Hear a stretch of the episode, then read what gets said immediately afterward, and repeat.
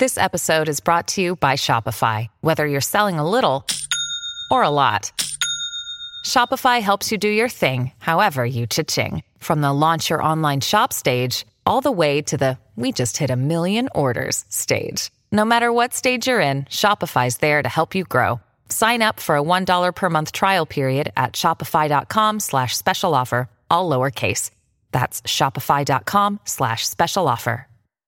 Step into the world of power, loyalty, and luck. I'm gonna make him an offer he can't refuse. With family, cannolis, and spins mean everything. Now, you wanna get mixed up in the family business. Introducing The Godfather at chumpacasino.com. Test your luck in the shadowy world of The Godfather slot. Someday, I will call upon you to do a service for me. Play The Godfather now at chumpacasino.com. Welcome to the family. No purchase necessary. VGW Group. Void where prohibited by law. 18+. Terms and conditions apply. Hi, this is Scott. If you're a fan of the ancient world, please help us get the word out. Like us on Facebook, follow us on Twitter, and rate the series on iTunes. Thanks again for listening.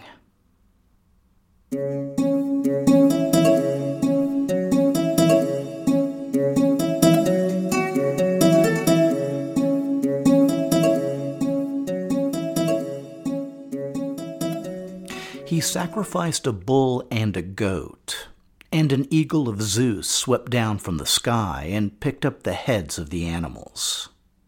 It then flew off, leading him to the sacred site where he should found the new city. The location was a small peninsula enclosed by a loop in the Orontes River and nearby lakes and marshes. He used the animal's blood to mark out the walls, then named the city after his wife, the daughter of a powerful warlord from Central Asia. This was the foundation myth of the Syrian city of Apamea, built by King Seleucus I for his Sogdian wife, Apama. And considering an eagle also played a role in the sighting of Seleucia Pieria, Antioch, and Laodicea, it can probably be taken with a grain of salt. Either way, Apamea was located at a strategic crossroads for eastern commerce. It was also an important military base, holding 30,000 mares, 300 stallions, and, for one glorious period, 500 Indian war elephants. Over the long arc of Seleucid history, the city remained important and prosperous. And sometime in the mid-2nd century BC, a child was born in Apamea and given the name of Eunus. The name has the same root as Jonah or Jonas, meaning a peaceful being or a gift from God. And we'll just put a nice fat pin in that one for now. We don't know if Eunus was born in the city proper or in some outlying local village, and we're not exactly sure what year he was born. It was likely around the same rough time frame as our Syrian queen, Cleopatra Thea, which means he grew up under Demetrius I, as well as possibly Alexander Ballas, Demetrius II, and maybe even his brother Antiochus VII. The very latest that Eunus might have lived in Apamea was 137 BC, when the city served as the final refuge of the usurper Diodotus Tryphon, before it was besieged by Antiochus VII, and Tryphon was ejected and slain. What we do know is this. Sometime between the 160s BC and the execution of Diodotus Tryphon, the man called Eunus was enslaved. Unfortunately, in the Syria of the mid-2nd century, this was an all-too-common experience. According to historian John D. Granger, Syria had undergone civil warfare since Alexander Ballas landed at Ptolemais Acco in 152. The fighting had been intermittent, even sporadic, but had never really ceased, and had resulted in considerable destruction. One of the effects of ancient warfare was that captured prisoners, military and civilian, were more often than not sold as slaves. While captured mercenary soldiers could well be recruited into the victorious army, civilians, if they survived, were usually sold. Granger notes the cold mathematics. Armies always needed money, and the income generated from the sale of slaves could be used to pay the soldiers or to hire more. Individual soldiers' captures were considered personal booty. The effect of this practice on Syria can only be imagined. Wandering armies could easily capture slaves as they moved about, largely among the rural population, and no questions as to origins or loyalties would be asked. The enslaved prisoners were usually exported, and the main market became situated on the island of Delos in the Aegean. From there, most of the slaves seem to have been sold on into the Roman dominions, notably southern Italy and Sicily. And I mean, not to belabor the point, but there are some real parallels to modern-day Syria, with a bunch of rival military forces and a population pretty much at their mercy. And, though it hardly needs saying, who ends up abused or enslaved has nothing to do with superiority versus inferiority, and everything to do with who has the weapons and authority. We don't know the exact scenario of Eunus's capture, but possibilities abound. He could have been captured by any of the rival armies that ravaged Syria between his birth and the reign of Antiochus VII. He may have been taken when Antiochus's army besieged Apamea during his pursuit of Diodotus Tryphon. Eunus may have been married at the time. We know his wife was from Apamea. Or he may have been captured much younger. However it happened, Eunus was enslaved, put in chains, driven to a Syrian port, and likely transported by ship to the Aegean hellhole of Delos. Delos hadn't always been that. It had started its life as a major Greek cult center, the legendary birthplace of Apollo and Artemis, and was crowned by a famous sanctuary dedicated to Zeus. During the time of Athenian supremacy, it had served as center of the Delian League, and held a vast sacred treasury that was later taken to Athens. But in the 160s BC, the same rough time frame as the birth of Eunus and Cleopatra Thea, the Athenians expelled the island's inhabitants and converted Delos into a major slave port, mainly in service to Rome. Slavery was utterly endemic to Roman society, a situation exacerbated by a glut of slaves stemming from their recent conquests. The Third Macedonian War and the Roman destruction of Corinth and Carthage resulted in the enslavement of tens, possibly hundreds of thousands. But with economics the sole consideration, Rome's appetite for slaves remained ravenous. The constant demand was mainly serviced by pirates operating from the Cilician coast, technically Seleucid territory, as well as out of Crete. In this time period, having never seen or heard of a Pompey, Eastern Mediterranean pirates acted with near impunity. On barren Delos, under the scorching sun, the enslaved huddled in desolate groups as others decided their fate. In what was largely a random proposition, Eunus ended up rolling snake eyes, because he was purchased for the estate of a major landowner on the Roman island of Sicily. Sicily hadn't always been Roman. In fact, it was a fairly recent development. Up until the First Punic War, the island had mainly been Carthaginian and Greek.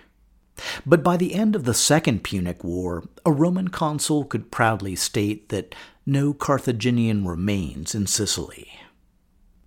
Over the next few decades, huge tracts of agricultural land were gobbled up by Roman elites, and the exploitation of the island's enslaved ramped up to pure brutality. Again, economics was the primary driver. The glut of slaves had created a situation where it made more sense to work someone to death than buy a new slave, than pay anything for their upkeep. Which brings us to the hero of our story, an ancient historian and Sicilian native named Diodorus Siculus. The reason he's our hero today is that we'd know virtually nothing about Eunus's life if Diodorus hadn't written it all down. He also fleshes out the horrific condition suffered by Sicilian slaves. He notes that slaves were driven and branded like cattle, and that their masters took no care to provide either necessary food or clothing for them, so that most of them were forced to rob and steal to get these necessities. At first, they used to murder travelers upon the highway when only one or two were together. Afterwards, they would enter into little villages by night and pillage poor men's houses and forcibly carry away whatever they found and kill anyone who opposed them, so that all places were full of slaughters and murders, as if an army of thieves and robbers had been dispersed all over the island. Which is pretty horrific, but it only gets worse. According to Diodorus, the governors of the provinces did what they could to suppress them, but they did not dare punish them, because the masters, who possessed the slaves, were rich and powerful. So the Roman officials governing Sicily had to turn a blind eye to violent crime for fear of losing their jobs, or worse. And you may not be surprised when Diodorus reports that the slaves, therefore, being in this distress, and vilely beaten and scourged beyond all reason, were now resolved not to bear it any longer. They began to meet, they began to make plans, and eventually they found a leader. As it happened, our friend Eunus had been enslaved to a Sicilian landowner named Antigonus, whose estates were in the central Sicilian city of Enna. Over the course of his captivity, he learned to use charm and trickery to make his life more bearable. Well aware of the Roman stereotype of Syria as the exotic East, Eunus played his role to the hilt. Diodorus introduces Eunus as follows. He was a magician and conjurer. He pretended to foretell future events, revealed to him, as he said, by the gods in his dreams. He also pretended that he saw the gods when he was awake, and they declared to him what was to come to pass. By chance, many of these things afterwards proved true. The predictions which were not fulfilled were ignored, but those which did come to pass were everywhere applauded, so that Eunus grew more and more celebrated. Just in case this wasn't enough, Eunus also used a magician's trick to breathe flames of fire out of his mouth, as from a burning lamp, and so would prophesy as though he had been, at that time, inspired by Apollo.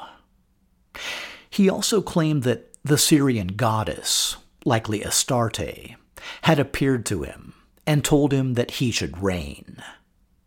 And this he declared not only to others, but often to his own master. Now, his master, Antigonus, thought Eunus was hilarious. In fact, he took Eunus with him to feasts and parties, and told him to go around the table and tell each party-goer how they'd be treated in his future kingdom. For the most part, Eunus told the super-rich landowners that in his kingdom, they'd all be treated well, which they loved to hear, and he made them laugh, and they gave him lots of food, and everyone was happy. Well, yeah, okay, not everyone. In the same town, Enna, there was another landowner named Damophilus. According to Diodorus, Damophilus was particularly brutal to his slaves, branding them on their cheeks with the sharp points of iron pins, and chaining them up in slave pens. Supposedly his wife Megalis was even worse. In 135 BC, Diodorus reports that the slaves who had been so cruelly used were enraged by this, like wild beasts, and plotted together to rise in arms and cut the throats of their masters. To this extent, they consulted Eunus and asked him whether the gods would give them success in their designs. Eunus made it clear that the gods would grant success to their revolt, which was basically all the go-ahead they needed. Soon, about 400 of them gathered in a field near Enna and armed themselves as far as the occasion permitted. Eunus then led the small army, while breathing fire out of his mouth, to break down the city gates and head for the wealthy villas. Diodorus reports that, entering the houses, they made such a great slaughter that they did not even spare the suckling children, but plucked them violently from their mother's breasts and dashed them against the ground. Diodorus describes wives being used in front of their husbands and a general orgy of carnage. Inspired by this, the other slaves who were living in Enna decided to join the revolt. According to Diodorus, first they executed their rage and cruelty upon their own masters, and then fell to murdering others. The poster couple for slave abuse, Damophilus and his wife Megalis, were found hiding in an orchard. They were dragged to Enna's theater, where all the freed slaves assembled. Damophilus was apparently a highly skilled orator, because he was actually on the verge of talking his way out of things when one slave ran him through with a sword and the other cut off his head with an axe. Eunice gave the wife Megalis over to her former slaves for punishment, who whipped and tormented her, then threw her down a steep precipice. But in a surprising turn, the crowd also declared that they would be kind in every respect to their daughter, because of her pity and compassion toward the slaves, and her readiness always to be helpful to them. Diodorus reports the crowd even tasked some trustworthy men to escort the girl safely to Catana. He also remarks that this showed that the savage behavior of the slaves toward others arose not from their own cruel nature, but from a desire to have revenge for the wrongs they had suffered. Flush with their surprising success, Diodorus reports that the freed slaves made Eunus king, because he was the leader and author of the defection. For his throne name, Eunus took the name of the king who was having his own success back in Syria.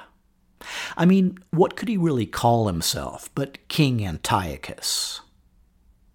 Diodorus records that, putting a diadem upon his head and graced with all the emblems of royalty, he called his wife, who was a Syrian from the same city, to be called queen, and chose such as he judged to be most prudent to be his counselors. If Eunice's wife shared a similar sensibility, she also may have picked a Seleucid throne name, maybe Laodicea or possibly Cleopatra. The first command of King Antiochus was to put all the prisoners from Enna to death, except for those that were skillful in making of weapons, whom he fettered and set to work. In a callback to his previous life as Eunus the fire-breathing slave, Antiochus also spared the wealthy landowners who'd treated him with kindness and given him food back at those earlier feasts. His clemency was apparently not extended to his own former master, Antigonus, who died at Antiochus's own hand. With the help of a former enslaved Greek named Achaeus, described as a wise man and a good soldier, Antiochus then, within the space of 3 days, got together above 6,000 men, armed with what they could by any way or means, lay their hands upon. The makeshift army began to ravage the countryside, plundering estates, killing landowners, and freeing more slaves, who quickly joined their army. Separately, a slave named Cleon, described as a Cilician from near Mount Taurus, persuaded some of the neighboring slaves to join him in a sudden revolt. Cleon captured the southern city of Agrigentum, then began marching north with an army of 5,000. Roman officials held out hope that the two slave armies would fight each other. But that's just not going to happen. Shortly after arriving at Enna, Cleon signed on to be Antiochus's right-hand man. Within a month, the effective triumvirate of Antiochus, Cleon, and the soldier Achaeus were leading a force of 20,000. Which is about when the Romans finally decided it was time to take some action. And, as some of you may have guessed, we're heading into what's commonly known as the First Servile War. As an initial step, a praetor named Lucius Hypsaeus was dispatched from Rome and put in charge of a body of 8,000 Sicilian militia. But in the ensuing conflict, the freed slaves emerged victorious. According to Diodorus, soon after this first battle, Antiochus's army increased to 200,000 men, which may be a generally inflated number and might also include women and children. But either way, that's a pretty big number. Antiochus also began referring to his followers as Syrians, though it's unclear how many actually came from Syria. Diodorus notes that, though they fought against the Romans themselves, yet they often came off as conquerors, and were very seldom defeated. As the conflict progressed, the Romans despaired of an effective means of re-securing the island. The tenure of one praetor, Marcus Perperna, was apparently considered a relative bright spot, because whatever he accomplished earned him a Roman ovation. On the flip side, Perperna's presence was hardly decisive, because he was only one of several praetors sent that same year to try to quell the revolt. By the end of 135, Antiochus's army gained control of most major cities, freeing all the former slaves and enslaving the former citizens. Which means that, subject to the obvious caveats, there was a King Antiochus ruling in Sicily at the same time as Antiochus VII was ruling in Syria. Aside from the threat to Roman grain, the greater threat was the glaring example that slaves could rise up, overthrow their masters, and fend off a Roman response. Diodorus notes that, inspired by the Sicilian rebellion, revolts broke out in Rome, in Attica, and at the major slave-trading port of Delos, as well as, quote, many other places. In all these cases, the magistrates made a quick response and promptly fell upon the slaves and put them all to death.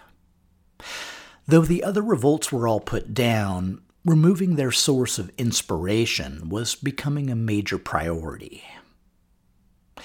The following year, 134, the Romans sent the consul Caius Fulvius Flaccus to recover the island, but he was unsuccessful. The next year, 133, they sent a consul named Lucius Calpurnius Piso.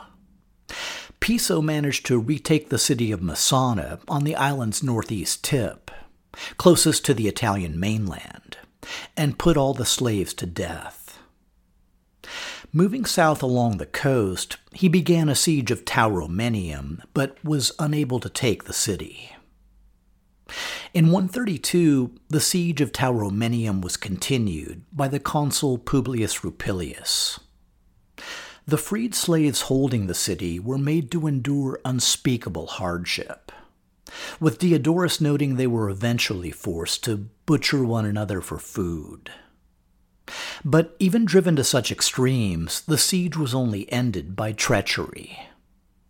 Diodorus reports that at last Serapion, a Syrian, betrayed the citadel, and all the fugitives fell into his hands. Rupilius had them all scourged and thrown off a cliff. The consular army then marched inland toward the central city of Enna, Antiochus's effective capital. The city was also subjected to a lengthy siege, with the revolt leaders trapped inside, and the situation grew increasingly desperate. Finally, Cleon, Antiochus's second-in-command, decided to go out fighting.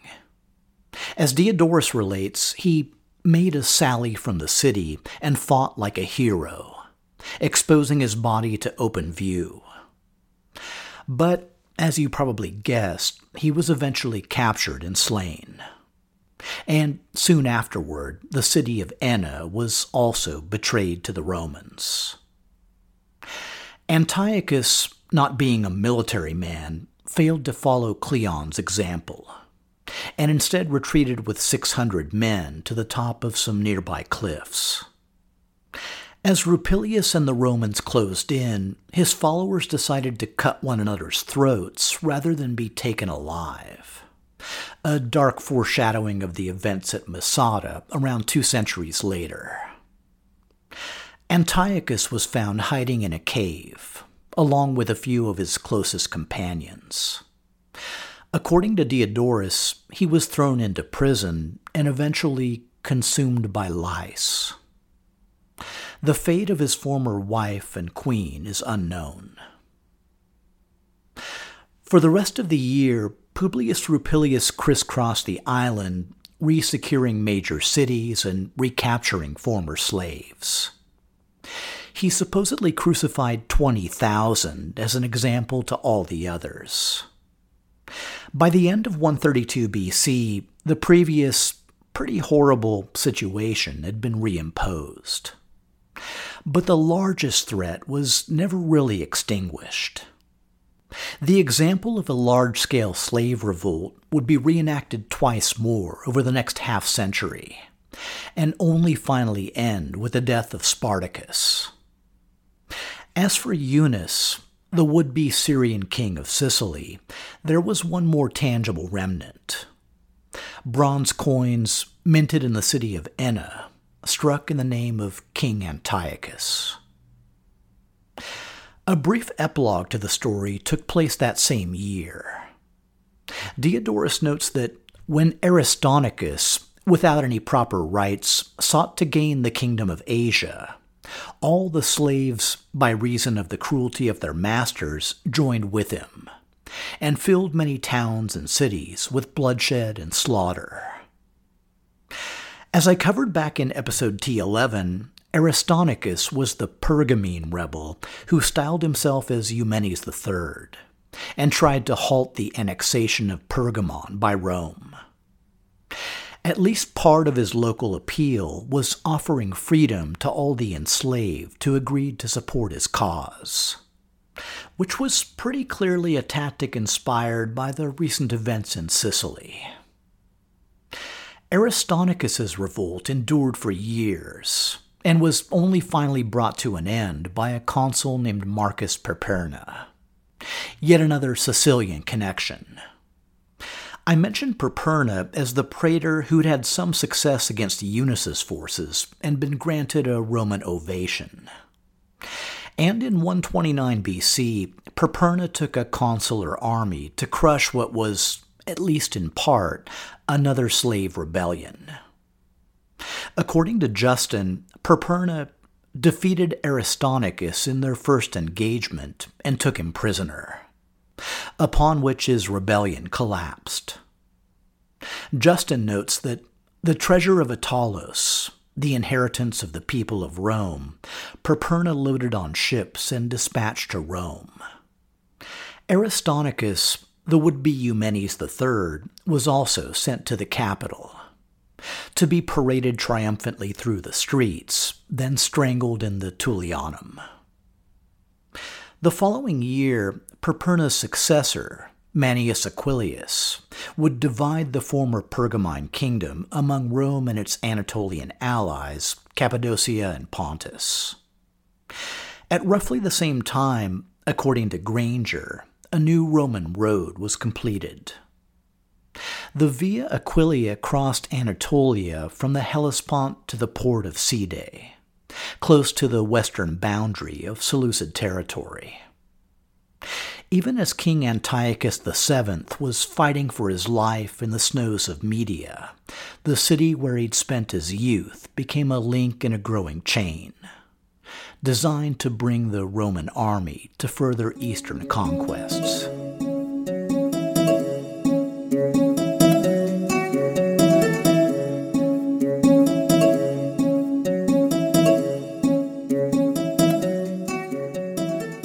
Hello, fans of the Seleucids and the Diadokoi. My name is Dominic. Long ago, even the Hellenistic Greeks knew that Egypt was truly old. The calm waters of the Nile had witnessed countless generations, and on the banks of that river, a skilled and creative people had fashioned the greatest kingdom on earth. If you like your history ancient, then the History of Egypt podcast is for you. A tale of pyramids, pharaohs, gods, and magic, told through the eyes of the ancients themselves. And now, back to the ancient world with your wonderful host, Scott Chesworth. Enjoy!